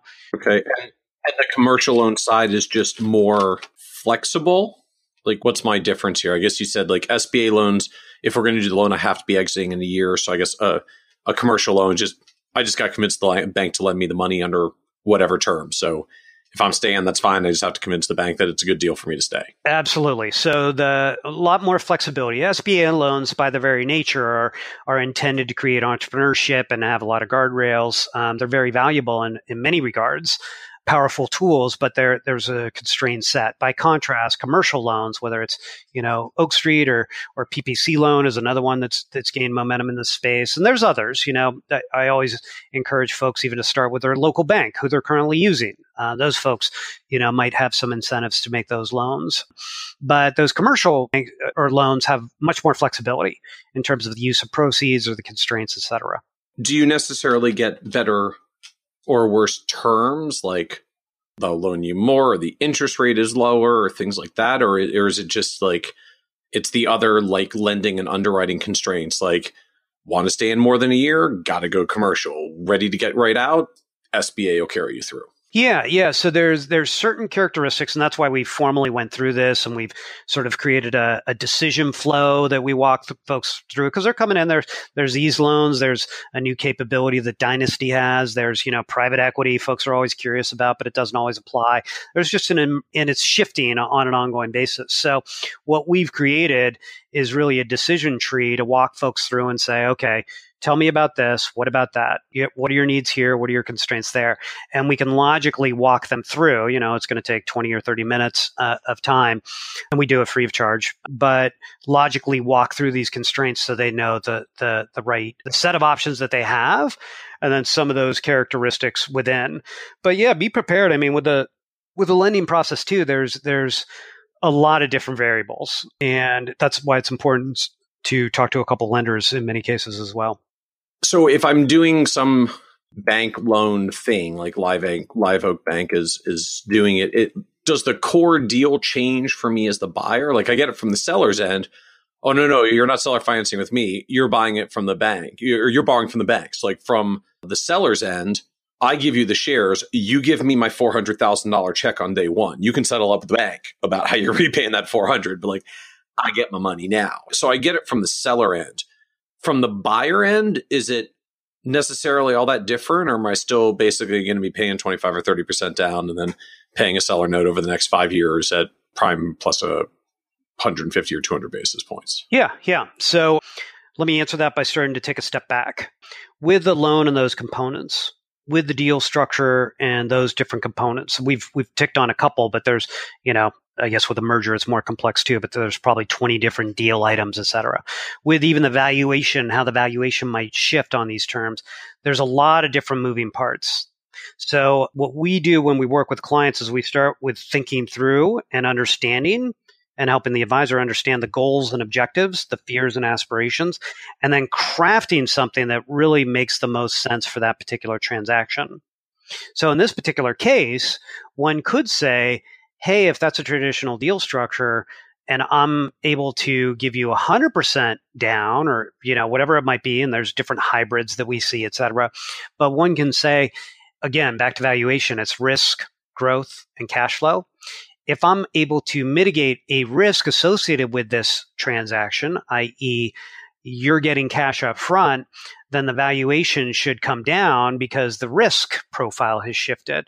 So it's appropriate to say, all right, gee, you want no down payment, the valuation should go up. You're pushing more risk on the on the seller. Hey, you're going to get all your money up front the risk profile is going down, the valuation should go down. So, you know, all these things can be part of the is part of the math and how to how to really craft something that makes the most sense for that particular situation. But my payments as the buyer probably won't be that different. I well, mean, I get like the valuation may shift a little from the valuation, but so the other thing that'll be different, and this is powerful too, is you know I say okay, rather than doing this traditional you know five year to the the buyer uh, or the seller instead i'm going out to market to get a loan. Maybe i want seven years to pay it back. Maybe i want 10 years to pay it back matter of fact it's interesting you know this is another insight into it one of the first clients we worked with i should say i worked with when i launched DeVoe and company because initially it was only me today we're eight people but initially for the first six months it was just me so the first um, client that i worked with one of the first two was a firm that was looking to acquire a business. It was a billion dollar RIA that was owned by a bank. And it was a lot of fixed income and things like that. But the bank had acquired the firm years before, probably three, or four years before. And we kind of knew what they paid for it. And we kind of knew it was a high price. And we kind of knew that it wasn't worth that anymore. So, sure enough, X discussions in, you know, I'm representing those folks. We're talking to the CEO of the bank. And he says, and by the way, you guys should know this. I can't sell it for less than I paid for. And we were like, come on. And he's like, and I hope you understand, you know, this is a publicly traded firm. These are events that have to be disclosed. And this is not, the analysts aren't going to appreciate this. The shareholders aren't. And we sort of started, you know, deflating. And he's like, but I can make a very attractive loan to you. I can make you loan payments that will stretch out 20 years or more at a very low interest rate. Oh, well, yeah, like I, uh, you, well, you want to give me near free financing terms, exactly. pay you lots of numbers now. and quite literally, it was like, uh, okay, wait a sec. Well, let's not pack up our books yet. You know, we might have a deal here. And quite literally, you know, that's some of the mechanics of, of the deal where are you know for other reasons the deal didn't work out but that economic construct i.e the valuation is this was still doable. I mean, a joke amongst us investment bankers is, you know, if you're a buyer, hey, you know, either tell me the price um, and let me figure out the deal structure, or tell me the deal structure and let me figure out the price. You know, like one of these things are intimately related, and shifts on one will make shifts on the other. Well, and I think it's it's a it's an important note that I, I think is not often understood, particularly by buyers of just how unbelievably crucial that payment period is. That you know, if I'm if I'm buying my you know four hundred thousand dollar slice with twenty five or thirty percent down, so I'm putting call it hundred thousand dollars down. I'm financing the other three hundred. So if I'm, if I'm making my payments over five years, I got to pay sixty grand a year plus interest. If I'm going to make my payments over seven years, it's only forty two plus interest. If I'm going to make my payments over ten years, it's thirty plus interest. And you know this 10% slice at 25% profit margins was kicking off $50,000 a year in in cash flow. So, you know, in 5 years I got to have at least some annual cash flow skin in the game at least until the profits grow more. At 7 years I'm probably pretty close to break even even once you stack the interest on. At 10 years I'm cash flow positive from day 1. I did write a big down payment check, but my ongoing notes are cash flow positive from day one as long as the profits don't collapse. Yep. Yep. All just driven by financing period. Yep, absolutely. And that's part of our job is is, you know, there's a set of tools out there and for anyone contemplating deal structure, you know, start with those goals and objectives and then start to look at the tool chest to say, all right, if we do it this way, we can achieve this result or that uh, result. And that's, you know, it's, it's, it's so common for folks to come to us and they say, Hey, we want to hire you or, or gee, we don't need to hire you. We're just going to do it the way our, our friend Bob did it. He's a buddy of mine and I golf with him and he just did a deal and we want to rip his page out. Well, like guys, it's, it's probably not going to apply to your firm. It's, it's not, there's not a single best practice. There's so many moving parts, which is good. It enables, deals to get done that should get done, whether it's M&A or succession planning, if you use these tools properly. So one more piece I got to ask about this section, the down payment. As we said, like if you if you can stretch the payments out over long enough, if you can either you know get the seller to do it or get the bank to do it, if you can stretch the payments out over long enough, it gets really manageable to cash flow the ongoing payments. But if you just don't have the cash for the down payment, you just don't have the cash for the down payment. So, like, are there deals where sellers finance way less and only finance on a uh, five or ten percent or zero, or are there banks that will do commercial loans with much much lower down payments, or is this still just a reality I have to deal with if I want to buy in as a partner someday? Like I I either have to accumulate a sizable down payment or I got to try to start getting uh, some slice as early as I can so that I can get through the initial five years, pay that piece off, and then use the free cash flow from that to buy the next one and, and kind of snowball it from there. Yeah, I think um, what's a good way to answer that? We talked about those different tools in the tool chest, and you're, you're spot on and sort of thinking through the, the different things that I mean, can I, can I get deals with no down payment? It's pretty hard to do. And, you know, there's a trade off there. So, one is one concept is eventually there's tools in the tool chest, and it's like, okay, we don't have the tools to build this cathedral. Right? It's there's a certain point where it's, and that's why we have that 10,000 cell model. We have a number of things that we can tweak and play around with. And we, we, we worked on this one, you know, succession plan for a, a company that had like 1.2 billion and we figured out a way because you know we're now tweaking okay well what if we only did 20% down? You know that fits this and what if we draw drew the payment out this way and what if they brought in and you know we start playing around and it, it kicks out this output and then this output and eventually on this one we cracked the code on it and then we had to create a new visual to say alert. We cracked the code on it but if your growth is too slow and different from what we modeled we just played around with the modeling and it's going to go squirrely this way and it's going to run off the rails. Matter of fact, if you grow beyond this rate and you grow too quickly, suddenly it has these implications. So it's one of those things where good news, guys, is we played around enough that we have something that looks like it'll work to keep you independent. But the bad news is, is if you're outside of this zone, you know, you're going to have a problem. And sometimes the reality is, is just the toolkit isn't right to build the ca- cathedral or the mail truck has gotten too far away from the dog. The dog's just not going to catch it.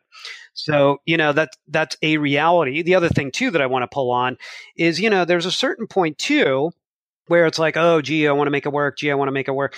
Okay, no down payment. I'm going to take on the loans, all that stuff. I mean, you also want to make sure that the next gen has skin in the game.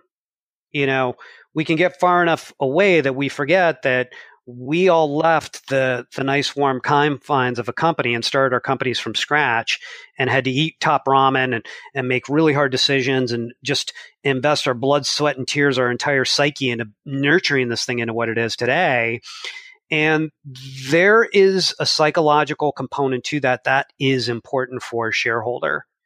And if shares are gifted if shares are you know provided to the next gen in a way that there's not much skin in the game there's some risks and potentially some profound risks associated with that. So, you know, again, lots of different components that go into this decision, but I don't think the solution sh- set should be, gee, if we can get it down to a zero down payment, you know, let's go do that. There's going to be some trade offs for that decision as well. Is there kind of a threshold of just how low it realistically goes? Like, is 25 to 30 as low as it really goes? Or are there banks at least that'll do 15 or 20%? Like, what are realistic expectations for people?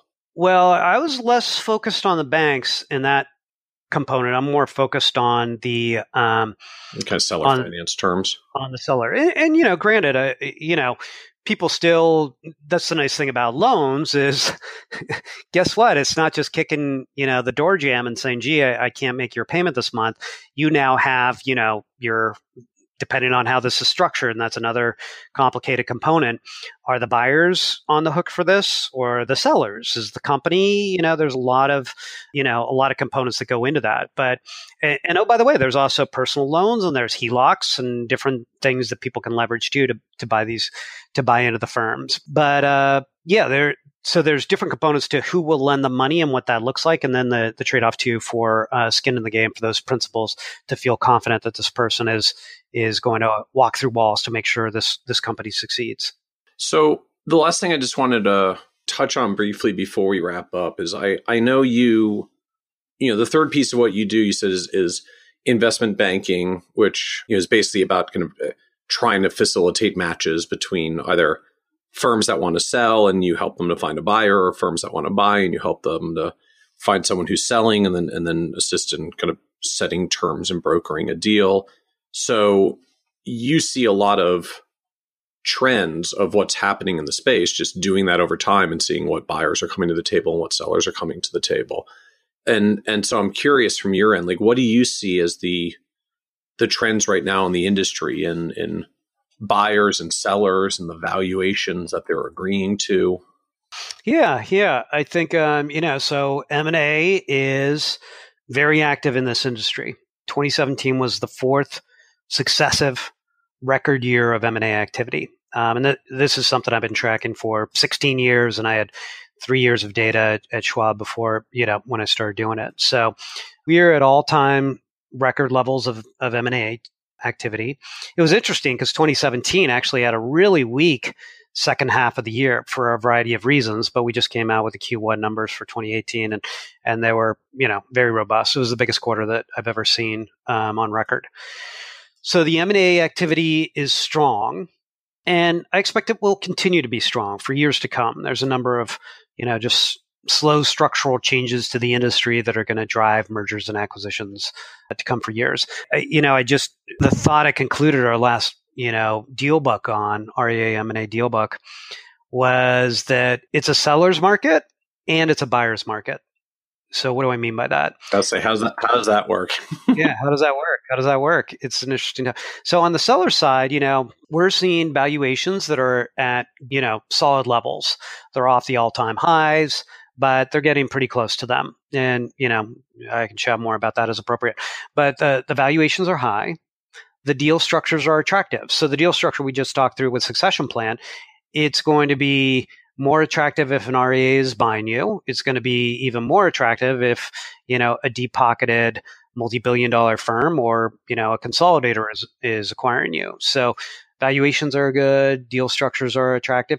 The buyers are pretty darn attractive too. They have capital, they have smart teams, they have um, strong value propositions. Very few of them are sort of fly by night, for lack of a better word, that you know we saw quite a bit of in 10 years ago.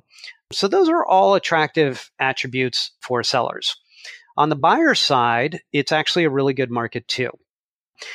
The openness and interest of RIAs in having discussions and doing deals is the highest I've ever seen. So, advisors in today's environment, and it's not just for succession planning, they are taking calls from buyers. They are open to doing transactions and giving up degrees of control to gain benefits as well, unlike what I saw, you know, four years, eight years, 16 years. There's been a, a shift within the, the RIA community in terms of their interest and openness to uh, to partnering up or doing some sort of transaction. So yeah, I, I honestly believe it's both a, a, seller and a buyer market. And to what do you attribute that? Is is that like the infamous you know advisor retirement wave finally coming to fruition? Is, is that like sellers looking and saying, "Hey, I'm really concerned about robo advisors and fee compression, all this stuff, and I'm I'm afraid valuations are going to go down, so I'm getting out while the going's good." What do you see driving this kind of rising tide of seller activity? There's a number of things that are are driving it, but a, a core component is is scale, and scale can solve a lot of problems. Right now, you know, your advisor, you just ticked on a couple of them. You know, folks are sitting there going, "Robo advisor, like what's going to happen with this? You know, what should I be doing? Is this going to affect my business and take my clients? Is this going to push down my fees? You know, do I need to have my own robo advisor piece in, inside? You know, we have companies like Target that are being hacked. I don't know the budget that Target yeah. spends on cybersecurity. I'm guessing it's pretty darn high. You know, we have these Fortune 100, Fortune 50 firms that are being hacked. And granted, a lot of the advisors are they have ninja custodians that are doing a lot of great things to keep them from being hacked. But it's still something that cannot help but wake people up in the middle of the night. You know, the compliance headaches, the administrative stuff running the business, the competitive landscape. Gee, you know, 15 years ago, you'd throw down a business card and describe what RIA is and unconflicted and open architecture and fiduciary, and, and you'd immediately have a new client. Well, guess what? Now they're like, well, that's kind of what Merrill Lynch and Morgan Stanley yeah. say. Are you guys any different? It's mm-hmm. like, oh, yes, we are different, but you don't sound so different anymore. So the competitive landscape is shifting. So you know, what we're seeing now is advisors, back to that scale equation, you know, I can keep running my 200 million, 600 million, billion dollar firm as is, or I can sell to a firm that's 20, 50, 100 times the size of me. And they have a full time person thinking through robo and cybersecurity and every other technology thing that's coming down the like mobile, whatever else. You know, they have a full time person worrying about all the compliance headaches and all the stuff that people hate. So, and oh, by the way, you are now part of a multi billion dollar organization that can help you with marketing, can help you with human capital, um, how to manage your employees. You have trust capabilities that are in house, or CPA. You have a broader set of capability. You know, just the value proposition that you have is is better and better. So it's not just a business decision. Business is key, it's scale, and it's a business decision. It's also a personal and professional decision. We have folks that are in their 60s and 70s, but we have folks that are in their 50s that are saying, you know what, life is short, and do I want to deal with some of this day to day garbage? And if I hook my caboose to that train, a lot of this day to day garbage is going to come off my plate. So those are some of the key elements that that are um, creating this listening and transactional environment. So from your end, just as the expert that's followed this for for the years, like do you think there's risks that uh advisory firm valuations are coming in or are they going to stay strong where they are or do you do you think them do you see them getting even better from here like what's what's your outlook yeah a, a couple things i think um one of the there are some risks right anecdotally it's becoming a more of a trend. It's becoming more common. Advisors are contacting us saying, okay, you know what? We're nine years into a, a bull market and I lived through 2008 and I, I remember reading what happened to valuations and I don't want to time the market to sell, but I surely do not want to have an unexpected delay of two years or more, maybe longer, if a 2008 hits and I'm suddenly on the sidelines. That's not part of my plan. That disrupts my plan. So some advisors are are looking at that. I think another component to consider is there's a number of buyers in the marketplace, and a lot of them are very experienced. And you know it's total hooey. Some people who are like, "Oh, seller market, there's 50 buyers per seller." I mean, it's garbage on a couple different levels. You get into qualified buyers, you get into all these different things, and, and that ratio of sellers versus buyers has almost zero impact on what valuation is. These are sophisticated buyers that are not buying tulips in yeah. 1800 or whatever the year was. You know, these are sophisticated people that are crunching cash flows and they're thinking through the equation. But instead, my, my point is if we saw a doubling or a tripling of the number of, of sellers in a given year, which I think is possible and might even be likely over the course of the next five years, if we saw that, the buyers in the marketplace could not actually absorb them. I don't think there's enough hours in the day. I don't think there's enough smart people that are buying firms that could actually just take on that deluge. Is it because they don't have the capital or just because they don't have the bandwidth to bandwidth. do all the work it takes to merge and assimilate that many firms? bandwidth absolutely. It's not the capital. A lot of good capital out there. And you know i talked to you know carlyle bain capital. You, you pick any throw a dart at the, the the bluest of the blue chip private equity or all the boutiques. I mean there's a we had uh, i was honored to listen to um, the CEO of Carlyle speak, and you know he's talking about private equity being at an all-time high, which many of us know anyway. So there's no shortage of private equity that wants in this space. There's no shortage of capital, you know, for these acquirers. We can tick through some of the the parties out there and the recent capital raises. Instead, it's it is the bandwidth, and it's it's multifold. You you touched on the the integration side, which is no small feat, right? And fortunately, these ter- these teams are getting better and better. We have more. You know, we sold, we represented, um, we worked on three transactions in Q1. Two were sellers, and one was a merger. And those two sellers are probably out of the last three sellers that we've represented, the last five sellers that we've represented, three of them, one of their criteria is we only want to sell to a buyer that's done, I think one said two, one said five, and one said six deals already. They only wanted to talk to folks that had already done deals because they know that there's bumps and bruises and a learning curve that you ramp up on.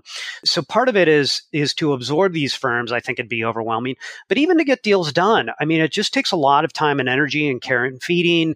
It's an emotional decision as well as um, a technical and economic decision.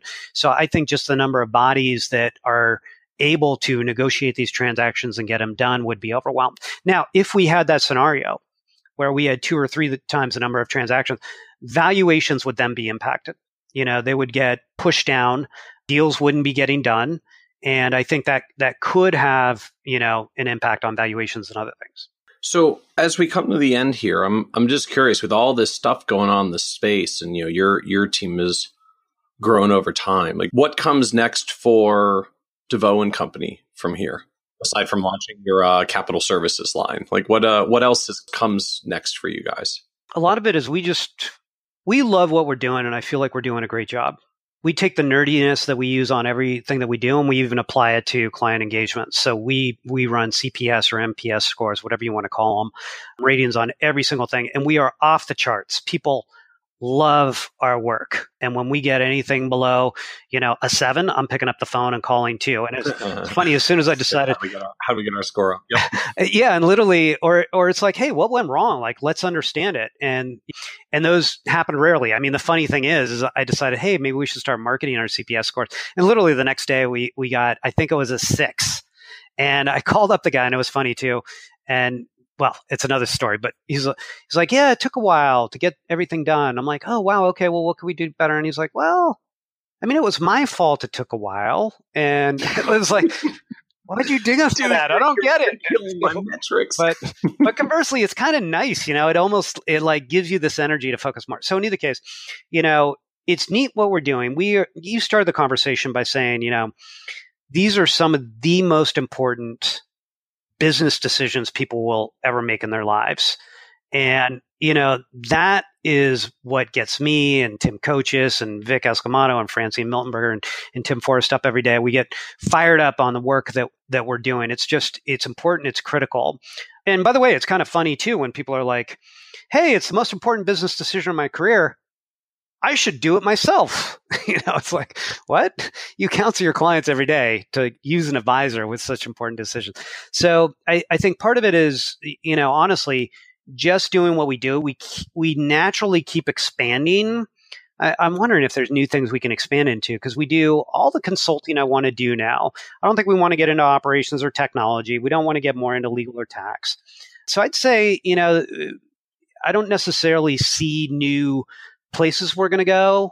We're just going to keep doing it better and probably, you know, keep growing the team. You know, we're we're growing at a pretty good clip, and and we just hired a new person three months ago, but I'm ready to hire someone again. So, if you're really good at, at consulting for RIAs, give me a call. Yeah. All right. Well, uh, we'll make sure we've got links out to you in the show notes as well if anyone's excited to go into the RIA valuation consulting business. So this is uh, episode 72. So if you go to kitces.com slash 72, uh, you can take a look at the the show notes and uh, and get contact information for Dave. So Dave, as, as we wrap up, you know, this is a a show about success and, and one of the things that we always observe on the podcast is just success means different things to different people. It, it's kind of a loaded word that we all all come out in our own way. And so, you know, as someone who's built a successful business of your own, doing this for advisors as well as watching advisors build their businesses, I'm curious just for you at a uh, at a personal level, like how do you define success for yourself? Yeah, I think um, you know it's funny. We we sometimes joke that that we need to do the consulting for ourselves that we do for others, you know, probably a common reframe. I think success on a couple different levels. For me, happy clients has always been paramount, you know, last 16 years, but clearly last six running my own company. And that's, that's, that's been critical. I've now enlarged that, and I'll be honest, it was it's been a growth experience to me to make the environment of DeVoe and Company, the people that are doing all this work, to be, you know, as or, or quite frankly, as or even more important than the clients. And I, I am doing more and more strategic work on DeVoe Company, and I am buying into that concept that, you know, if your people come first in many regards, and you know they're happy, they have the tools, they're you know incented in the right way.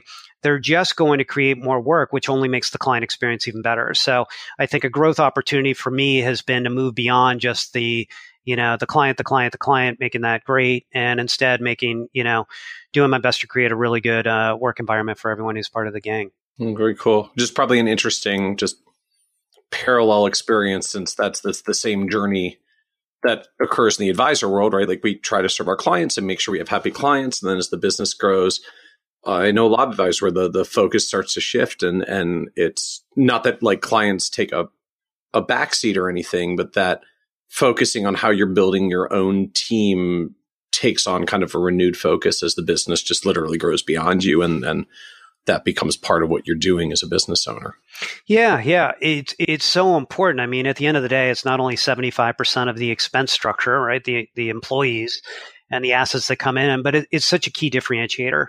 And the ability to have, you know, a team that is excited, engaged, comes into work, you know, walks through walls, not just to to help client achieve their success, but help the business itself continue to excel is just a key differentiator in the marketplace. And and uh, it's not easy to do, but it's so critically important to do. Well, very cool. Well, thank you for joining us and just and sharing that story and experience on uh, on the Financial Advisor Success Podcast. Oh, my pleasure. I think it's a great thing you're doing, and I'm, I'm very honored to be part of this. So, thank you for having me. Thank you. Want even more ideas, tools, and resources on how to break through to the next level of success as a financial advisor? Check out the leading financial planning industry blog, Nerd's Eye View, at www.kitces.com, where Michael covers the latest practice management trends and financial planning strategies. And by joining the members section, you can earn IMCA and CFP continuing education credits, along with exclusive member content Get it all now at www.kitces.com.